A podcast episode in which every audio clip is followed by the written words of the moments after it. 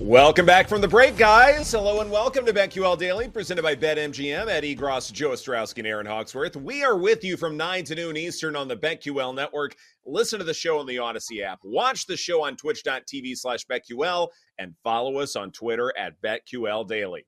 Joining us in the program today, MLB Dream, one of our go to Major League Baseball guests, will join us as we are about to hit June on the calendar.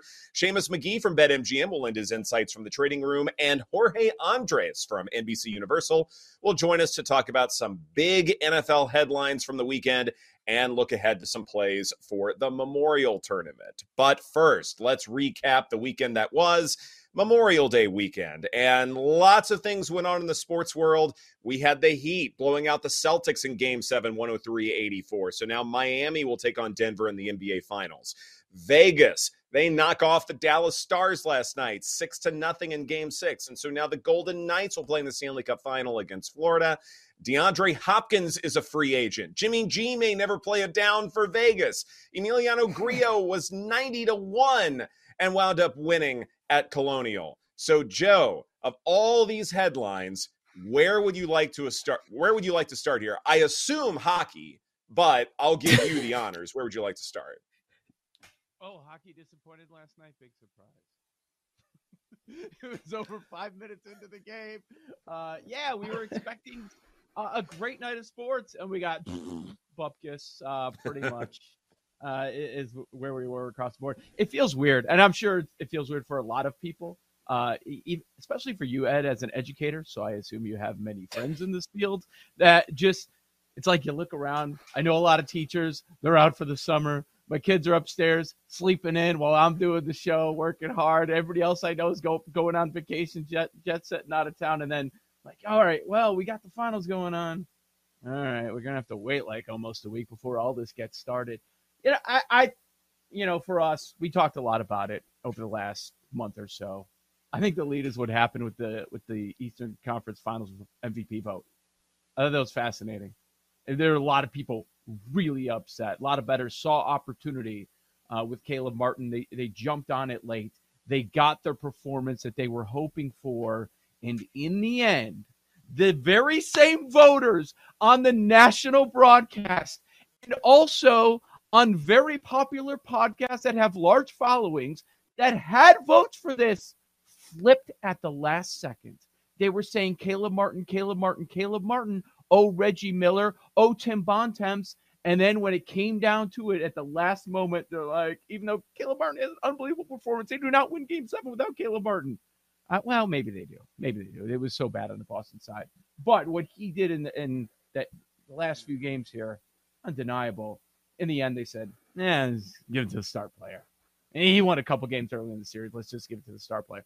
I, I thought that was a lead from last night, Erin, because uh, it was such a dud of a game. Yeah, it was. And in the hockey as well. But yeah, I'm with you. I mean, Caleb Martin, it seemed like it would have been cool if he won it off by one vote. So close. He was very consistent. His props kept hitting the over on points over on one and a half threes. It's now at two and a half. So I could see why you mm. might want to fade him now that everyone's on the Caleb Martin train. But I I also was thinking about it like at the end of the day, Jimmy Butler is the heartbeat of that team. So I could see why the voting was so close. Um, we didn't quite see the Jimmy buckets playoff Jimmy in this this series as we did in the last, in my opinion. But still, if it's not right. for Jimmy Butler, are they even here? So, I mean, it's a tough decision. Um, maybe he'll get the finals MVP. We'll have to talk about that coming up later in the show where we might be looking for that one. Uh, but yeah, Caleb Martin, super impressive. And he's undrafted bunch of nobodies yeah, on that Heat team. A handful of players undrafted. Max Strus undrafted. Gabe Vincent undrafted. It's unreal. Um, Ed, two years. Do we now know? Uh, in the end, if it's close, somewhat close, they're just gonna give it to the star player, right? Of course. That that's, that's how it's performed historically. And that's how it will continue to perform. It doesn't matter, you know, necessarily like if it's close or maybe you can find some tweaks here and there with some advanced numbers to say, well, actually, Caleb Burton was better than Jimmy Butler in this series. No, for the, for the most part, you know, stars run the NBA, and that's not going to change anytime soon. And so it, it's one of those deals where even though there was some great betting value in Caleb Martin, uh, the process would certainly dictate at the same time, and, and I think this is sort of a nice transition to something else, Joe, that I want to talk about. That when it comes to NBA punditry, these are the hmm. ones who get the votes, right? And these are also the ones who give us really lazy analysis. Not everyone does. There's some great folks out there. But for the most part, leading up to game seven, we heard a lot of lazy analysis about how a team that basically gave up three straight now doesn't have momentum and they're playing on the road and they're in an absolute bind and Boston has everything and the Celtics have momentum and they have these star players in game 7 oh you can't pick a road team in game 7 there's no way you can do that. Well actually a lot of good analysis out there would suggest that actually the team that was trailing 3 games to nothing they've expended all of their energy leading up to game seven. They had to do everything they possibly could just to force a game seven in the first place. So actually, the advantage goes to the team that's leading three games to nothing. Uh, there's a great Twitter thread uh, that I found uh, from Zelus, uh, Zelus Analytics basically saying as much, where, you know, it doesn't have to be just the NBA, but anytime a team is up three games to nothing and then they give up three straight, momentum actually works the other direction. Look at baseball. If you're up 3 0 in a count and then it becomes 3 2, well, the hitter that was up 3 0 still has the advantage. Okay, two strikes occur, mm-hmm. but whatever. In hockey, if a team is up three goals to nothing and then blows the lead, now it's 3 3, well, the team that's up 3 nothing, they still have the advantage because the team that was trailing expended all of that energy just to make it 3 3. There are tons of examples in sports where the team that was ahead big time early on still has the advantage if things look like they're starting to fall apart. And that's exactly what happened here. And if we zoom in on this specific case between these two teams, well, the Miami side also has the better coach. So you have the tactical advantage. Well, the Boston side, we know that all season, what have they done? They lived and died by the three. And every time they lose, what happens? We sit here and we open the microphones and we say the Celtics couldn't hit anything. They couldn't. They were chucking threes all night, and it was one of their bad nights. And guess what? Over the last couple games, they had really bad nights, and that's what happened again. They scored 15 and 18 points in the first and fourth quarters, respectively. Why? Because, well, the Tatum thing might be an excuse with some. I'm not granting them that excuse because he was obviously was not 100%. But hey, they put themselves in this position they were the minus 500 favorite coming into the series, and then they're they're trying to to fight just to force it to seven. They do that at home, and what happens? The Celtics lose as a big favorite again. They lose at home in the playoffs again. They are below 500 at home in the playoffs over the last two years. So I agree with everything you had to say, Ed. And then, especially in this instance, with these two teams, probably should have been screaming. Yeah, it is. Uh, it is more likely that the Celtics would lose, and that's exactly what happened, even as seven and a half point favorites. I was laughing on my couch. I think it was Shaq who was like, "You can't be 0 for 10 from three and expect to make history." I mean, it's just outrageous to think. I don't know if it was a psychological thing and like everyone just wanted them to be the ones to make history, but even like Barkley before the game was like, "Yep, it's happening tonight."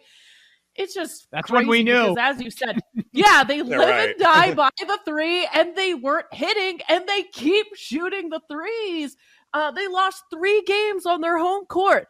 I also love like manifesting and believing you've already achieved something before it happens. The fact that the Heat already booked their flight to Denver before game seven was played, I was like, yeah, give me that swag. They know they're to go take care of business. They got this.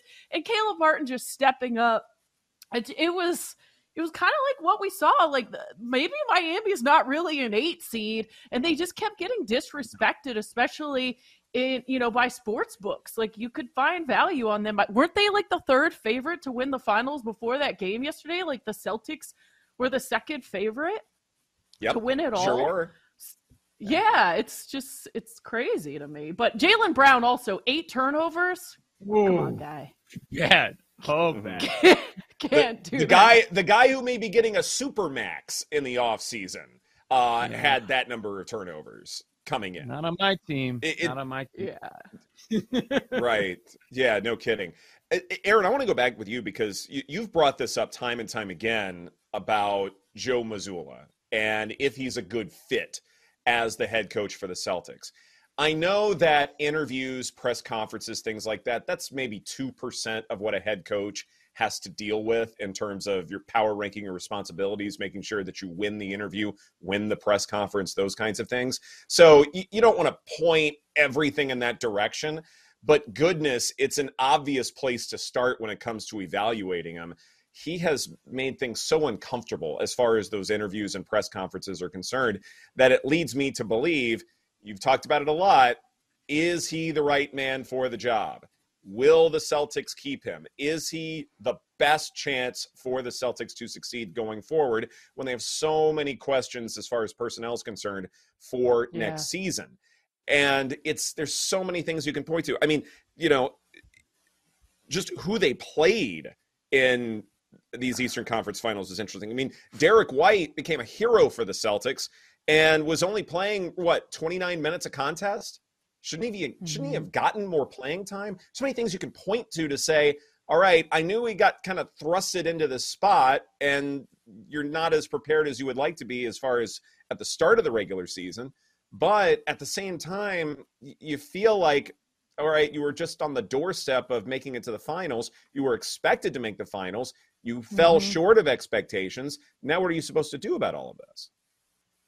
Yeah, and you know, the first thing that comes to my mind is like he's so young, he he wouldn't turn this position down, but like being a head coach in the NBA is not a learning on the job type situation. I'm curious what the Celtics mm-hmm. saw in him to have the trust and confidence. And at some point, where did that unravel? Because even when he's mic'd up giving his speech to the guys before the game, it just made me feel a little cringe. Like it, he doesn't have that commanding presence that like you've been around coaches they walk in the room and you feel it you know what i mean like i don't get that mm-hmm. vibe from joe mazzulla and maybe he'll eventually get there I, I don't know but it just seems like it hasn't been working out there and that this isn't the great fit and he walked into a situation that so many coaches would love you inherited a phenomenal team on paper that was supposed to win it all and then Perhaps some of it is on the players. I mean, the Tatum injury, the Jaylen Brown turnovers. I, I'm sure it's a combination of everything, and you can't point the finger